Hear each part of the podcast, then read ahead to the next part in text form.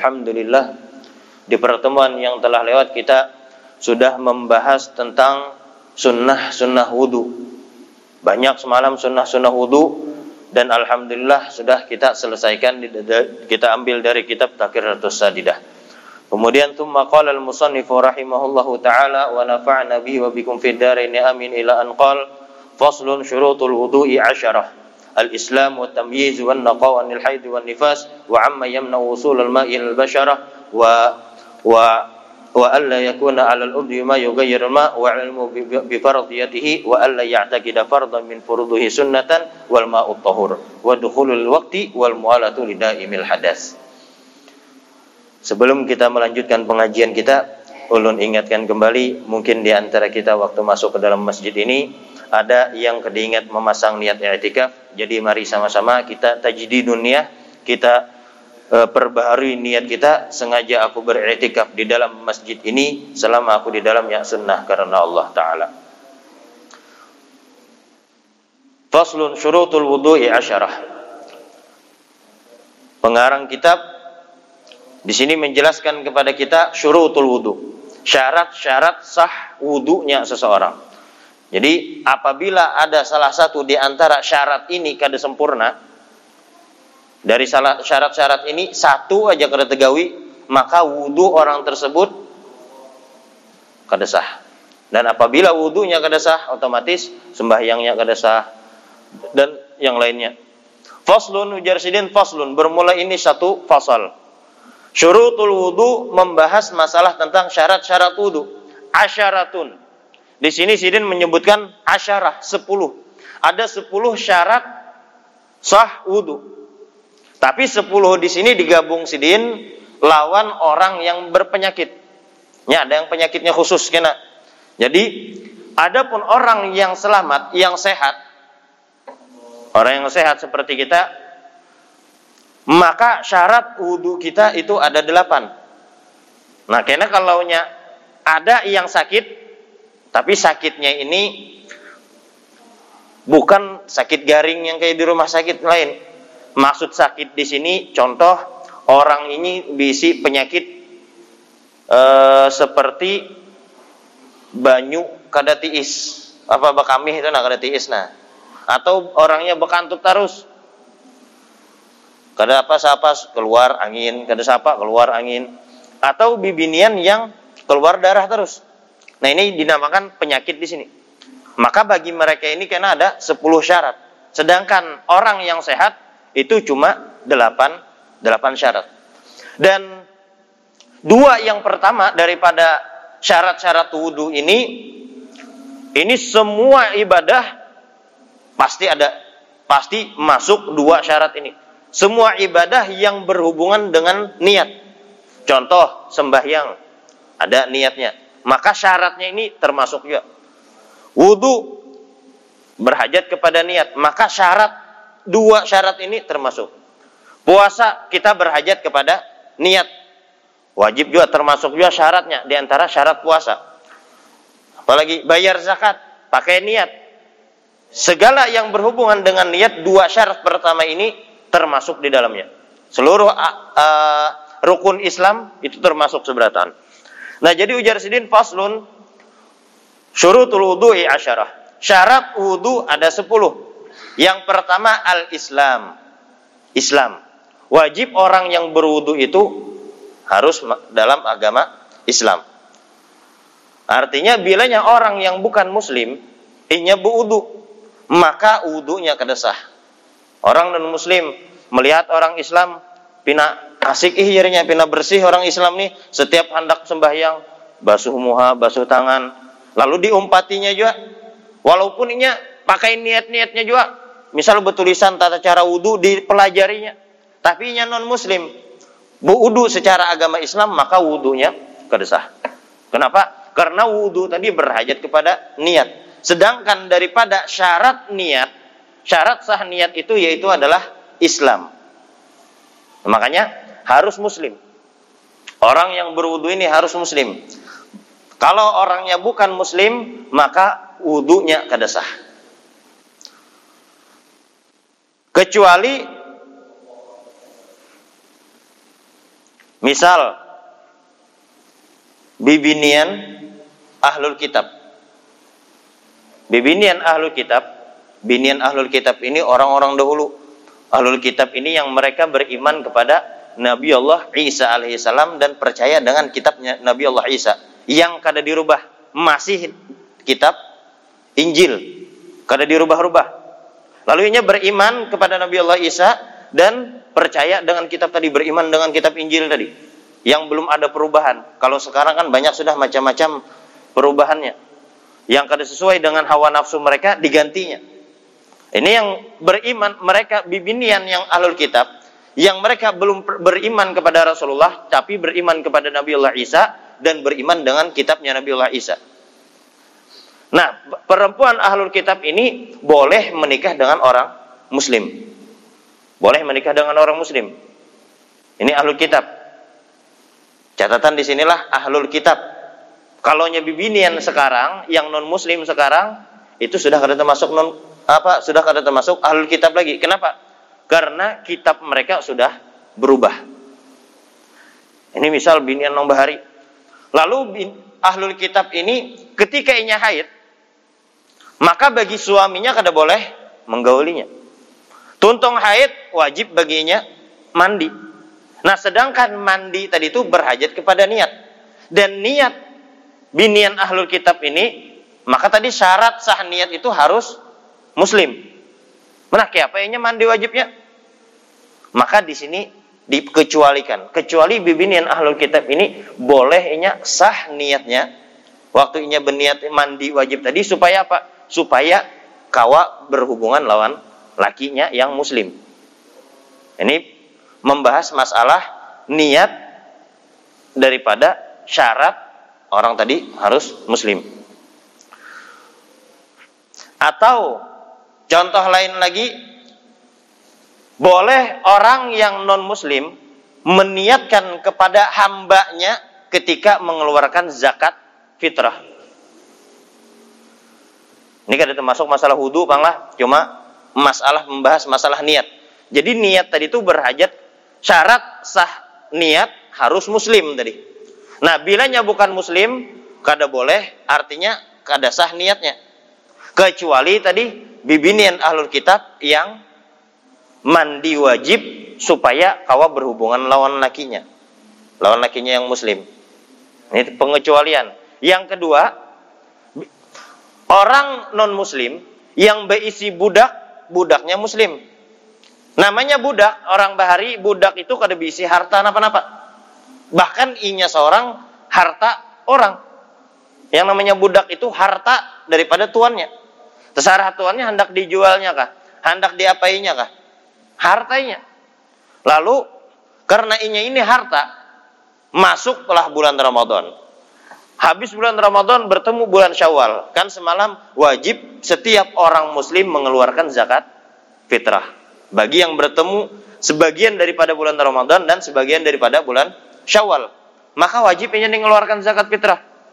Tapi ujar tuannya, sini aku yang mengeluarkan. Aku yang meniatakan. Maka petuanannya tadi itu non muslim. Nah, maka di sini sah petuanannya tadi meniatakan walaupun ia bukan muslim. Nah, ini syarat yang pertama yaitu adalah Islam. Ini gampang aja sudah, insya Allah pahamnya beratan. Yang kedua, watamyiz.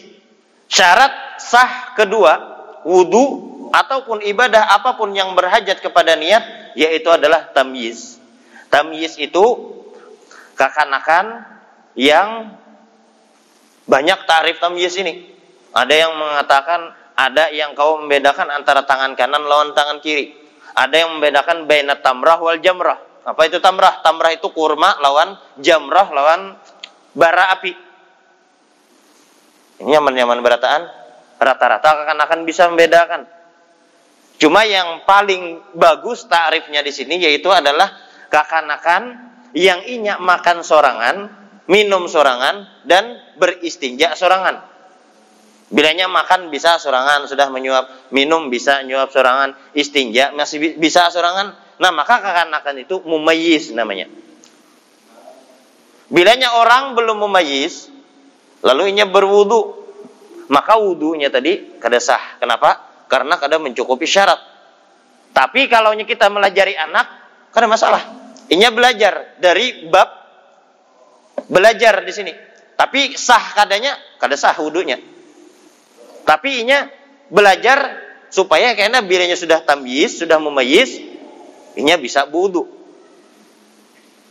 Jadi yang pertama tadi kekanakan yang kada sampai yang belum bisa membedakan, yang belum bisa makan sorangan, minum sorangan, atau belum bisa beristinja.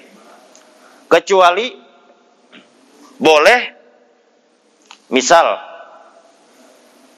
kekanakan tadi inya berwudu, tapi dengan syarat inya tawaf. Contoh tawaf, kekanakan ini haji, masih halus di bawah kuitannya tulak haji. Lalu ujar orang ini anak pian ini kada sah wudunya.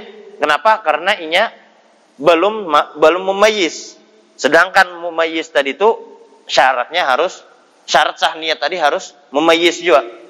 Nah, maka boleh kuitannya atau walinya yang mewuduakan geseninya. Tujuannya apa? Supaya gesin tawaf. Supaya tawaf. Maka boleh walinya mewuduakan, meniatakan wudunya dan sah wudunya. Nah, atau yang belum mumayyiz di sini termasuk al-majnun, orang gila. Waliyadzubillah. Orang gila, nasallallahu salamah. Jadi orang gila ini inya berwudu, maka wudunya kada sah. Kenapa? Karena inya belum kada termasuk mumayyiz, belum berakal bujur, kada ada berakal. Nah, ini dua syarat ini ada di setiap ibadah yang berhajat kepada niat. Yang pertama Islam, yang kedua mumayyiz.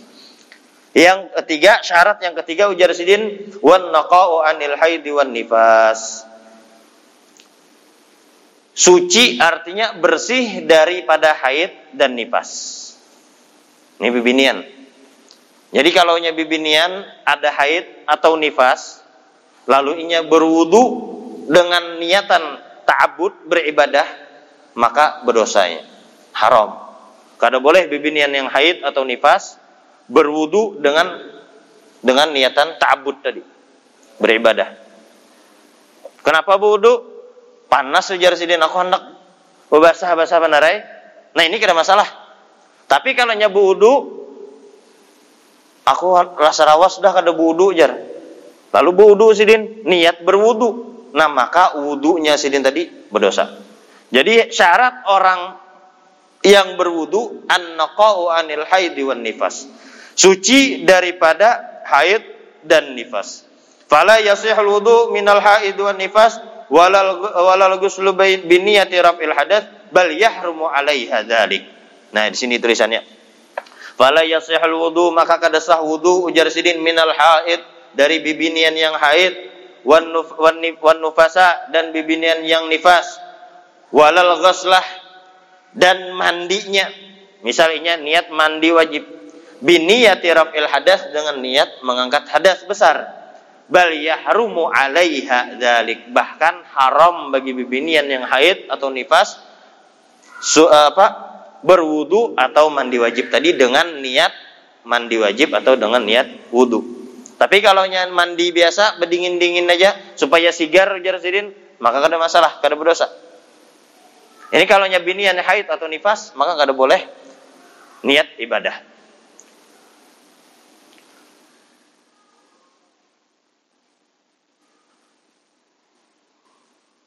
Akan tetapi kalau orang ini misalnya junub, maka orang junub ini yang paling afdol baginya mandi.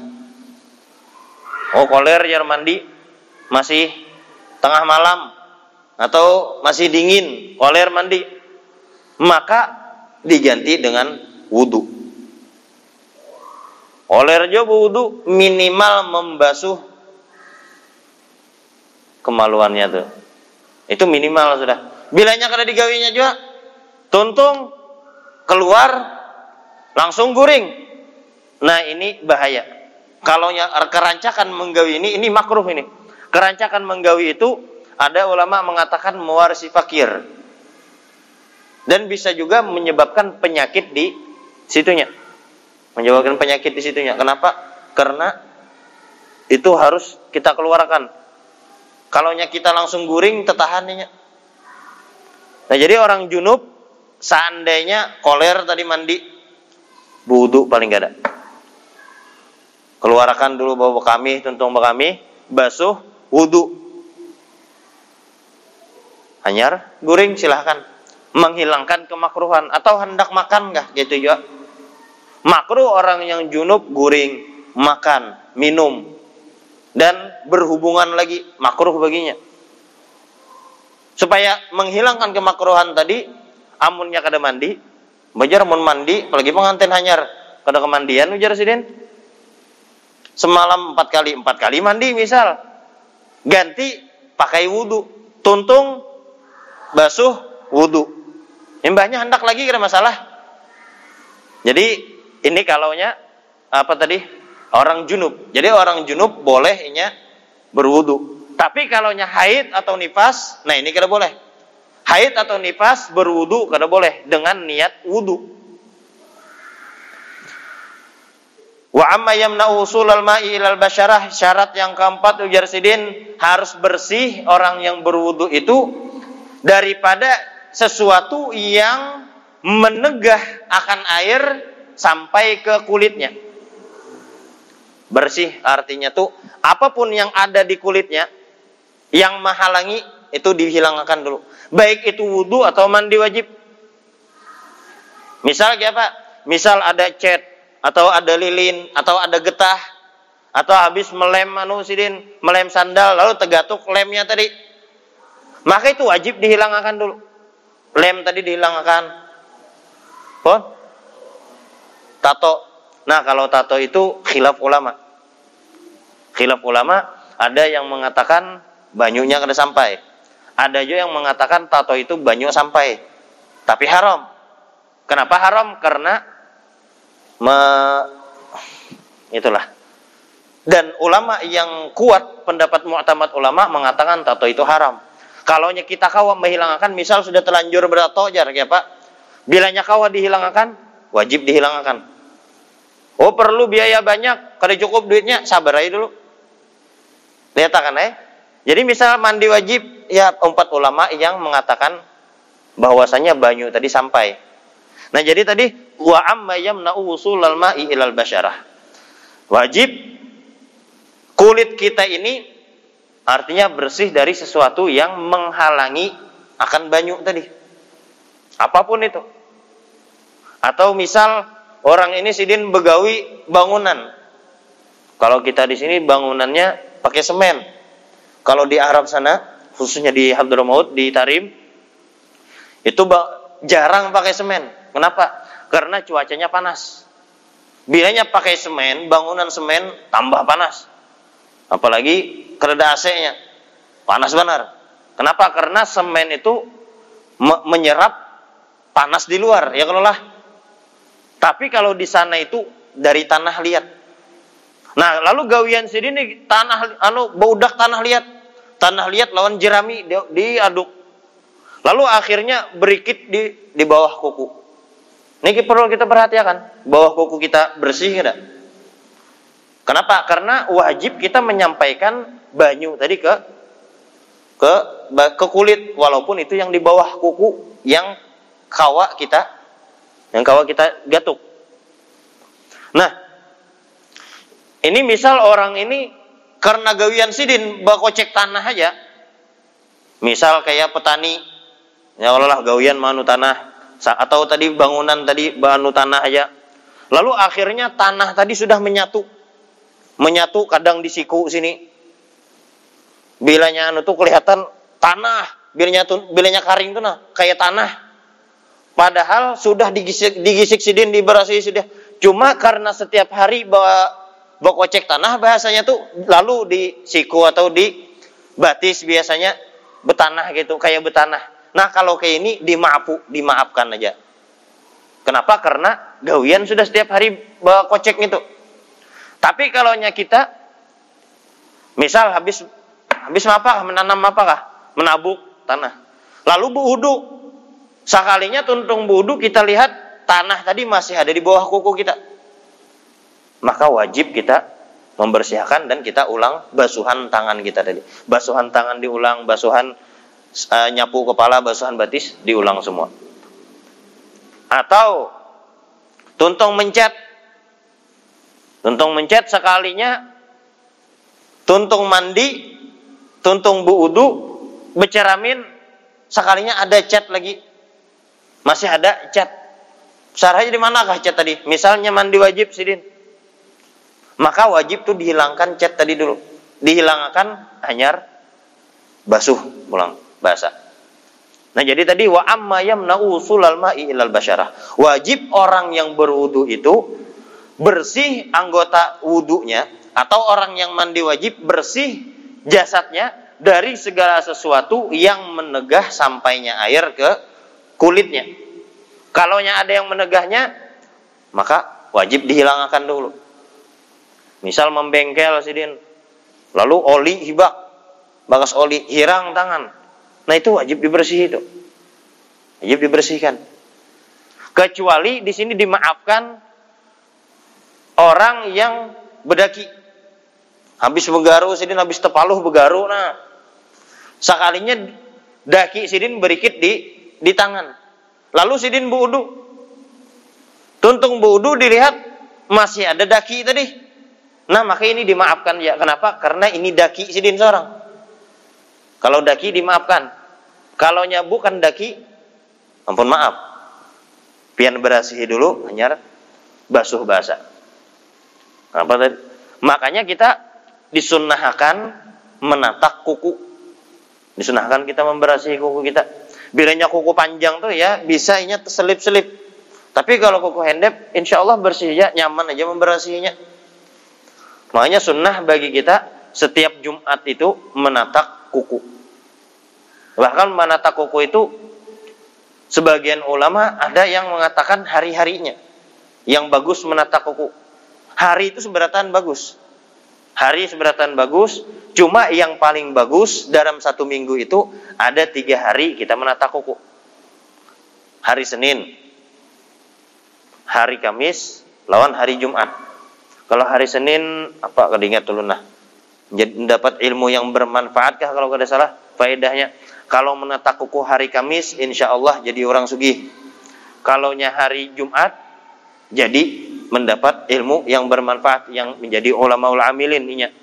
Kalau natak hari Jumat. Nah itu diantara syarat-syarat wudu wa amma yamna'u sulal ma'i ilal basyarah, yaitu bersih anggota tubuh kita daripada sesuatu yang menghalangi akan air, sampainya air ke kulit kita.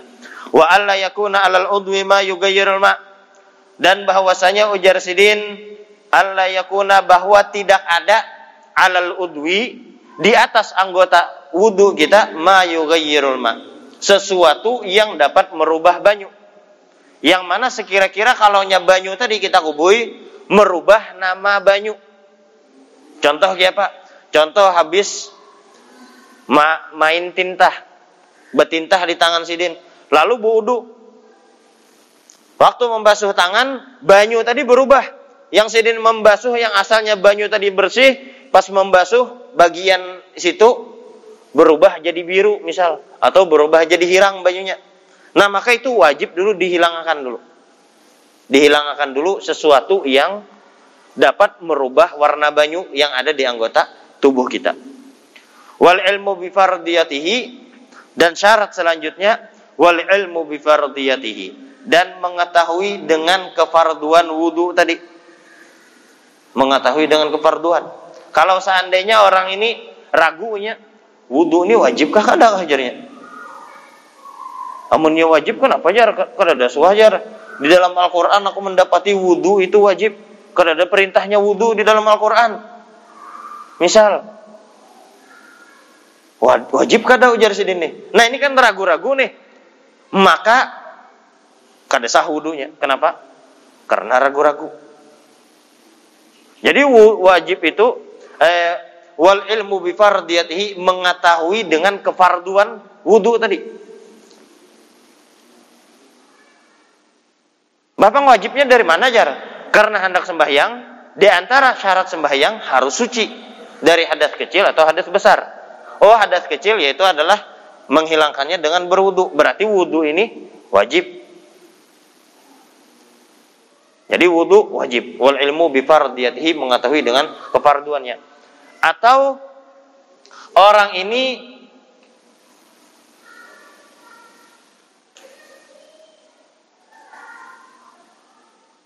ragu, misal ragu ya Pak, dari maghrib tadi ujar Sidin duduk aja di sini di masjid nih, cuma sakit parut, bekantut kada aku tadi lah ujar Sidin, bekantut kada, ragu-ragu, lalu berwudu, ragu-ragu tapi kalau ini hukumnya terpanjang penjelasannya. Ini misal dari maghrib duduk sampai isya dan sakit parut, dari awal maghrib itu sakit parut, sekali pas parak isya ampi sakit parut, kedingat juga lagi Sidin, aku tadi bekantut kada lah jar Sidin, mohon bekantut batal wudu aku, bilanya kada nyaman aku sembahyang isya aja langsung ujar Sidin nih. Nah kalau orang nengkini ini kan kertahu aku nih wajib kada wudu, artinya gitu loh lah, bilanya aku bekantut berarti wajib, bilanya kada bekantut kada wajib. Maka dilihat ujar para ulama, dilihat ini sebelumnya kayak apa? Kalau orangnya ragu ini, oh sebelumnya aku berwudu, aku habis maghrib duduk, berarti aku sebelumnya berwudu dalam keadaan suci. Maka ujar para ulama ambil yang diyakininya. Ini yakin apa? Yakin dalam suci tadi. Maka anggap ini berwudu. Kalau ini habis maghrib yakin bekantut sudah, mbahnya duduk di masjid sampai isya, aku tadi bekantut kadalah jar Sidin, kadingat lagi, hadang mengingat-ingat dulu jar Sidin, rasanya ada bang bekantut, rasanya jar Sidin. Nah maka ini kan yakinnya bekantut, iya Sidin bekantut tadi jar Sidin nih. Nah maka ini ambil yang bekantut tadi. Nah tapi kalau ragu aku bekantut kadalah jar Sidin nih, lalu wudu. Nah, maka wudu yang kedua ini, walaupun misal seandainya Sidin kada batal, lalu wudu, maka kada sah wudunya. Kenapa? Karena tadi harus mengetahui dengan kefarduannya. Sedangkan Sidin ragu, aku nih wajib kada wudu, batal kada aku nih. Bahkan apa supaya ampih ragu-ragu, batal kan? Kantut akan, kada kawaju bakantut, caluk nah, japa yang pun seorang, nyata batal. Jadi yakin akan sekali supaya apa? Supaya hilang keraguan dalam diri kita. Kita batalkan wudu, daya wudu, yakin kita bahwasanya wudu wajib. Na wal ilmu bi fardiyatihi wa alla ya'taqida fardan min furudiha sunnatan. Syarat yang ke-8 bahwasanya ujar Sidin inya kada berkeyakinan bahwasanya sebagian daripada anggota wudu itu, daripada rukun-rukun wudu itu sunnah. Misal ditakuni orang, ujar orang dalam wudu itu ada wajib, ada sunnah, bujur ujar Sidin. Yang mana yang wajib, yang mana yang sunnah? Kada tahu juga aku Sidin yang mana yang wajib, yang mana yang sunnah. Pokoknya aku wudu melihati kuitan. Kuitanku basuh muha, basuh tangan, menyapu kepala, menyapu telinga, membasuh batis. Wajib bertahan ujar Sidin. Nah, kalaunya ini sah wudunya. Tapi kalaunya ditakuni di wudu tuh ada wajib, ada sunnah. Kada tahu juga ada wajib, ada sunnah. Pokoknya aku asal lompat orang aja juga. Orang membasuh muha, aku membasuh muha, orang membasuh ini, aku umpat juga. Tapi rasa aku yakin Bang ujarnya kayak membasuh tangan tuh sunnah aja. Nah, ini kan dia mengatakan yang wajib dikatakannya sunnah. Yang wajib dikatakannya sunnah, maka kedesah wudunya. Kenapa? Karena ia berkeyakinan bahwasanya alla ya'taqida fardhan min furudihi sunnatan, bahwa ia kada berkeyakinan dari yang fardu itu dikatakannya sunnah. Wal ma'ut tahur, dan syarat yang terakhir yaitu adalah air yang suci, lagi mensucikan. Jadi berwudu dengan air yang suci, lagi mensucikan. Seandainya Orang ini ragu. Ada dua banyu. Ada dua ember di besen budu. Lalu ujar kawan madahi pas betamuan. Itu nah di kamar mandi itu tadi tuh ada masuk banyu kamih, tepurancing banyu kamih. Salah satu ember tadi. Hati-hatilah budunya. Gitu aja kawan tadi madahi. Lalu inya nih masuk. Yang mana ujarinya? Banyu yang suci, yang mana banyu bakas kamih tadi. Lalunya berijtihad. Ini jaranya WC di sini. Bilanya bak kamih kira-kira terperancing ke sini, aku ambil yang ini yang suci nah. Lalunya jaranya yang ini yang suci. Kedatang pulang kawan seikung, kada ujar nang kawan yang suci nang ini. Lalu inya budu dengan pendapatinya, dengan ijtihadnya banyu tadi, kawan tadi budu dengan ijtihadnya juga. Sah lah berdua tadi. Sah wudunya. Yang ini sah, yang ini sah. Kenapa? Karena inya berijtihad salah satu di antara banyu tadi suci. Dan sama-sama inya memakai banyu yang menurut pendapat inya suci. Tapi inya ini kada boleh beimaman berdua. Kada boleh beimaman. Kenapa? Karena misal si A jadi makmum dari si B. Sedangkan si A tadi berkeyakinan banyu yang diwudu oleh si B ini najis. Atau si B kada boleh jadi makmum dari si A. Kenapa? Karena si B berkeyakinan, berijtihad bahwasanya banyu yang dipakai si A ini najis. Jadi kada boleh ini beimaman bermakmuman berdua. Tapi kalau sama-sama jadi makmum, imamnya Ustadz Sauki boleh. Sama-sama jadi makmum sah. Tapi kalau inya berdua, beimaman-bemamuan, inya kada boleh berdua. Kalau sembahyang sorangan, sah berdua. Sembahyang sorangan, sah. Kalau inya berdua, beimaman-bemamuman, kada sah berdua. Kalau inya sama-sama jadi makmum, sah sembahyangnya. Nah jadi, wal ma'u tahur, syaratnya harus dengan air yang suci lagi mensucikan. Wadukhulil waqti wal mu'alatu lidai imil hadas. Ini dua syarat bagi orang yang ada penyakit kayak silisil baul tadi. Silisil baul artinya bekamih kada tiis. Dol sudah. Kerannya dol sudah. Jadi titikan terus. Atau bibinian tadi bukan haid, nifas istihadah namanya. Keluar terus darahnya. Nah, ini insyaallah kita lanjutkan di pertemuan yang akan datang. Wallahu a'lam, mudah-mudahan kita semua diberikan taufik dan hidayah oleh Allah Subhanahu wa taala untuk melakukan perbuatan taat yang diridai oleh Allah Subhanahu wa taala, dan mudah-mudahan Allah Subhanahu wa taala memberikan rezeki yang halal lagi berberkah dan melimpah kepada kita, dan mudah-mudahan Allah Subhanahu wa taala memberikan taufik dan hidayah kepada kita untuk mengamalkan apa yang kita pelajari, dan mudah-mudahan Allah Subhanahu wa taala mengumpulkan kita bersama orang-orang yang salihin. Kita semua dijadikan hamba-hamba yang salihin, yang istiqamah, yang selalu bertaubat kepada Allah Subhanahu wa taala, dan mudah-mudahan Allah Subhanahu wa taala mematikan kita semua dalam keadaan husnul khatimah ma'al afiyah. Ala hadinihi wa ala kulli man bihi salafun salihun wa ila hadratin nabi Muhammadin sallallahu alaihi wasallam. Al-Fatihah.